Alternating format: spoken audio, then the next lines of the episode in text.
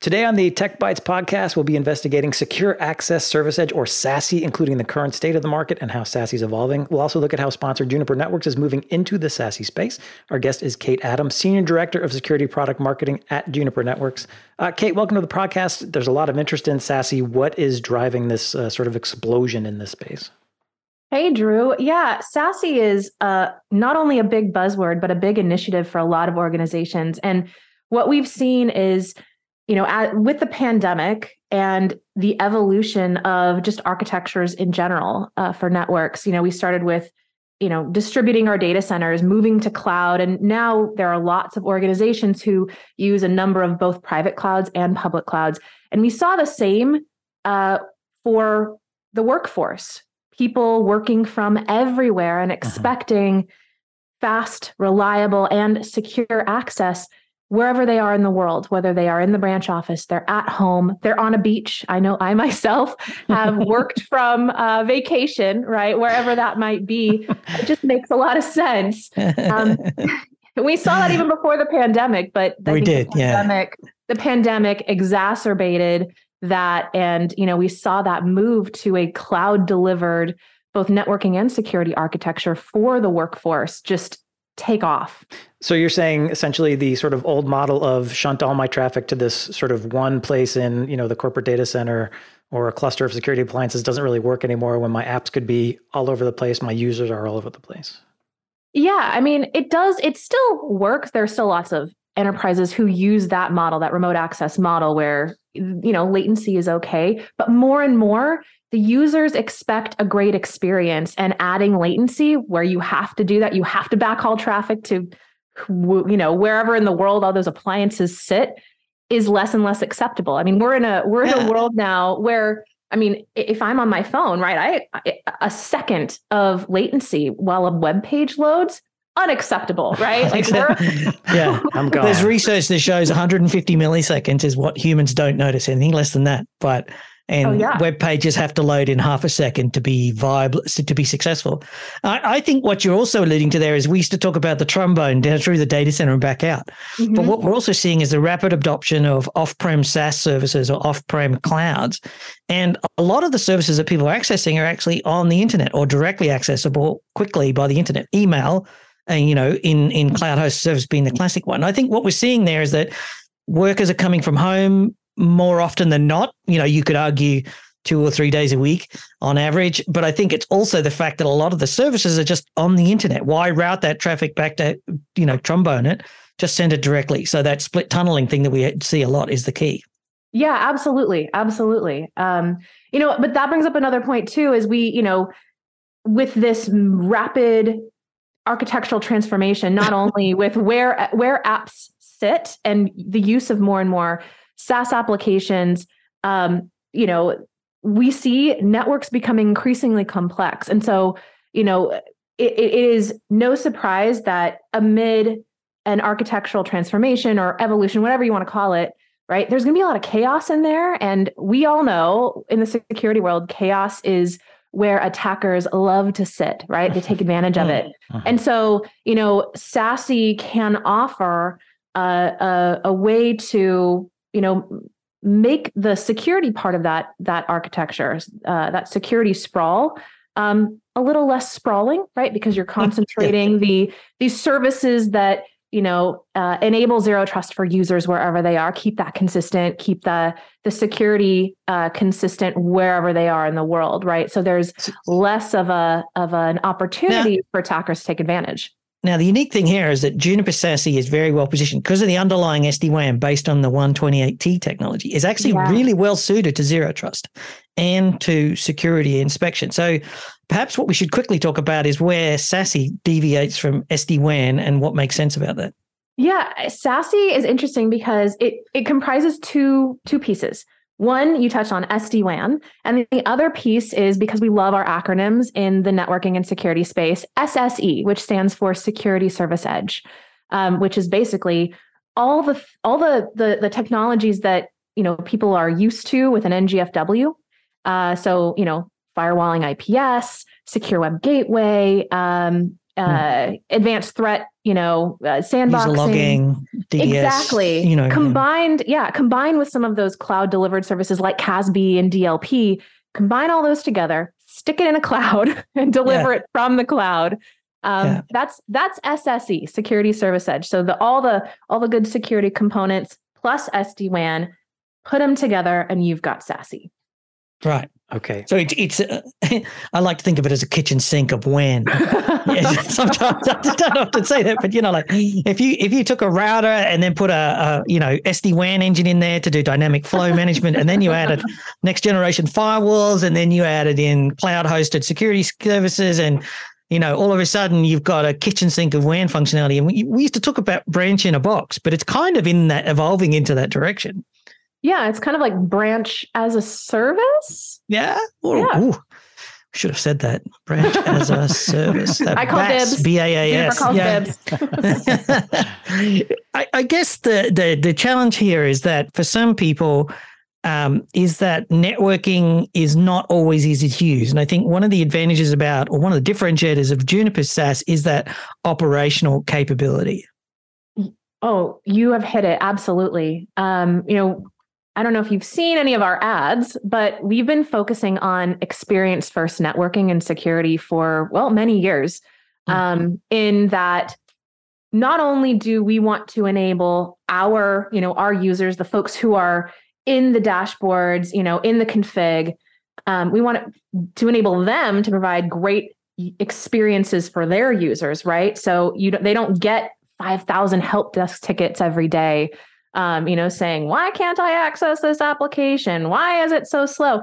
Right. Um, but in addition, we want to make the experience for those guys, for the guys who are in it every day, making the network work, making sure application access is fast, is reliable, and is secure. We want to make that experience really good for them too, because we all know, um, and me coming from the security space, if something doesn't, if something has a bad experience, if you, if it is hard to work with a tool that tool is probably not going to get used very well or at all. Mm. Mm. Okay, so I get the the SSE element. This is usually you know some kind of POP or cloud instance where I've got a bunch of security services that are delivered, and I can route traffic you know from the nearest location to that POP to get the security inspection, and that's usually from an SD WAN gateway. But what about remote users who may not be behind an SD WAN gateway or behind a corporate firewall? Do you have something for them to get them into this SASE service? We do, in fact, yes, have things for folks who are everywhere but the branch. Um, and this is where, and again, another acronym because we love them ZTNA, Zero Trust Network Access, comes in. So, you know, from the client, whether that's a mobile phone or a laptop, wherever that user may be. I'm home right now. I love being home. I know there are lots of users who are in the same boat, not in mm. branch.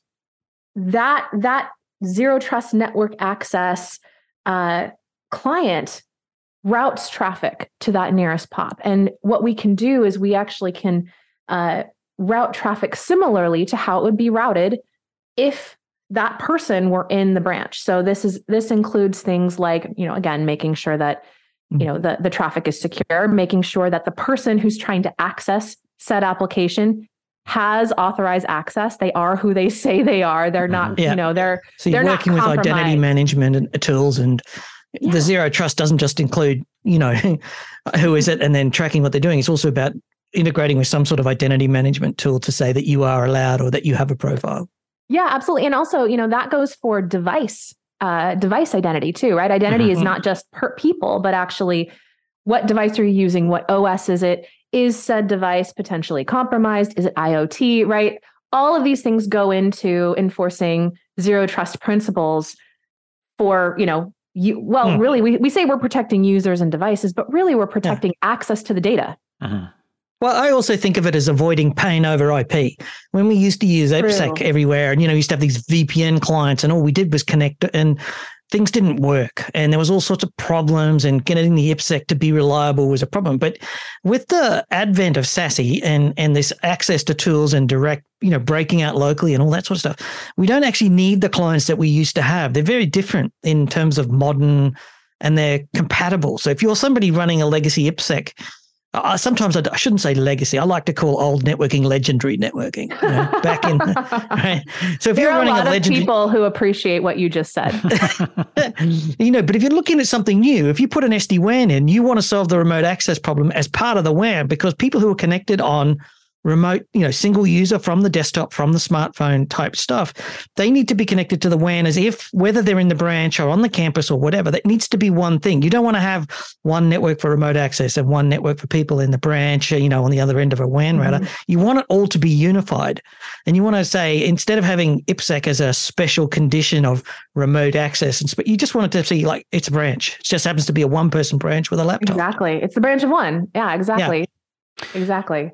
Um, but that brings up a good point too. Is is you know that branch of one and you know IPsec and and how those users wherever they are are reaching out to those applications. In a lot of cases, you know, we see admins, you know, the, the actual people implementing this having to choose between okay, do I do I enforce security or do I favor low latency? Right? There's there even mm. with with the advent of cloud delivered services and SASE, there's still this balance that a lot of you know a lot of admins have to strike between performance or security and that's one of the things that in our in our quest to provide the best user and end user experience is we don't believe that that has to be a choice right mm. Yeah, Access, I think that's great because it yeah. tends to be that if something gets in the way of my productivity or my speed of access, I will find a way around it. Exactly, that, exactly. Usable security, but also low latency and yeah. you know high performance regardless. And you know extending that over to not just SASE, but on the experience side, making it so that you know the the admin's experience when they are deploying these these services for their their users for their branches of one right? They're they're also not having to go into multiple different dashboards and management systems to configure all of these pieces right? So there's this concept of okay yes we have SASE but we also see you know SASE being used in a lot of ways that don't provide low latency plus security don't provide that balance. And i think one of the ways in which we are providing additional value not just for you know the SASE transformation but really transformation of the entire network is making it so that there isn't there there aren't multiple dashboards for multiple different architectures right? If you've got you know your branch locations and you want to provide security in a legendary way greg um, right? But you're also providing um, you know uh, uh, access and secure services to remote workers, why in the same way as if it was the WAN, exactly, which just which makes why it so operationally simple because all of yeah. your security policies that you're applying to the people in the branch just get applied to the remote access users. Exactly. Or, at the very least, I mean, you could have very the, the amazing thing about SD-WAN is because it has a software engine in it, right? You can say, mm-hmm. I want to have this generic policy, and if you're a remote access user, you can say, well, oh, th- these people are a branch that you know a one person branch you know uh, branch in a laptop if you like and they get a policy that's attached to them which might be more draconian than being in a branch because you've got other security controls people looking over their shoulders access to a building there's a building control system in there and so it just it, it's administratively so much easier than trying to have two different systems with radically different technologies and different policy frameworks and yeah. i mean really right at the end of the day shouldn't the policy just follow the user wherever they go? Hmm. So I think this leads us into another discussion about SASE, and that we see the market kind of sort of, uh, I guess, bifurcating into what they're calling full stack and sort of an integrated SASE, SASE where full stack is you're getting the networking and the security mm-hmm. from one vendor, as opposed to, you know, I've got, I'm getting SD WAN from vendor A and I'm getting the cloud delivered security from vendor B. It looks like Juniper is going down this full stack path in part because of that operational experience where I'm unifying the security and the networking in one place? Yeah. I mean, we see a lot of organizations wanting to consolidate their SASE vendors. I mean, let's take maybe like a year to 18 months ago, you know, we we've been seeing organizations choose a vendor for SD-WAN, choose a vendor for CASB, choose a vendor for firewall as a service, right. choose a separate vendor even for more traditional security architecture at the edge. And so what we said is, you know, I know we know people are going to want to consolidate because let's just face it, dealing with one vendor versus six that's a lot more that's a lot easier to handle not just from an admin perspective but um, procurement people let's not forget about them either they have a tough yeah. job um, but in addition to that right you know we also realize that while we would love for people to have a completely juniper network we know that's not reality and so what we did is we said look we're going to go full stack SASE. We're going to prov- provide everything that is SASE, but we're going to make it flexible. We're going to make it so that if a, if a customer has an SD WAN vendor that they like already and they just want to use some security services from us, they can do that. Uh-huh. Conversely, they've got a security vendor that they love and they want to implement our SD WAN, they can do that too, right? We're gonna hmm. we're gonna make it so they don't have to dive headfirst into the SASE, you know, architecture only with Juniper it's a transition. It is not going to happen overnight. And the last thing we want is to force a customer, force an organization into additional change when they're not ready. So, what mm. we've done is we've made it yes, we can provide everything, but we can do it in a way that's flexible, that allows organizations to leverage what they already have that's working for them and then make that that SASE transformation at a pace that's best for them and their business. And I think that that again is part of a great experience.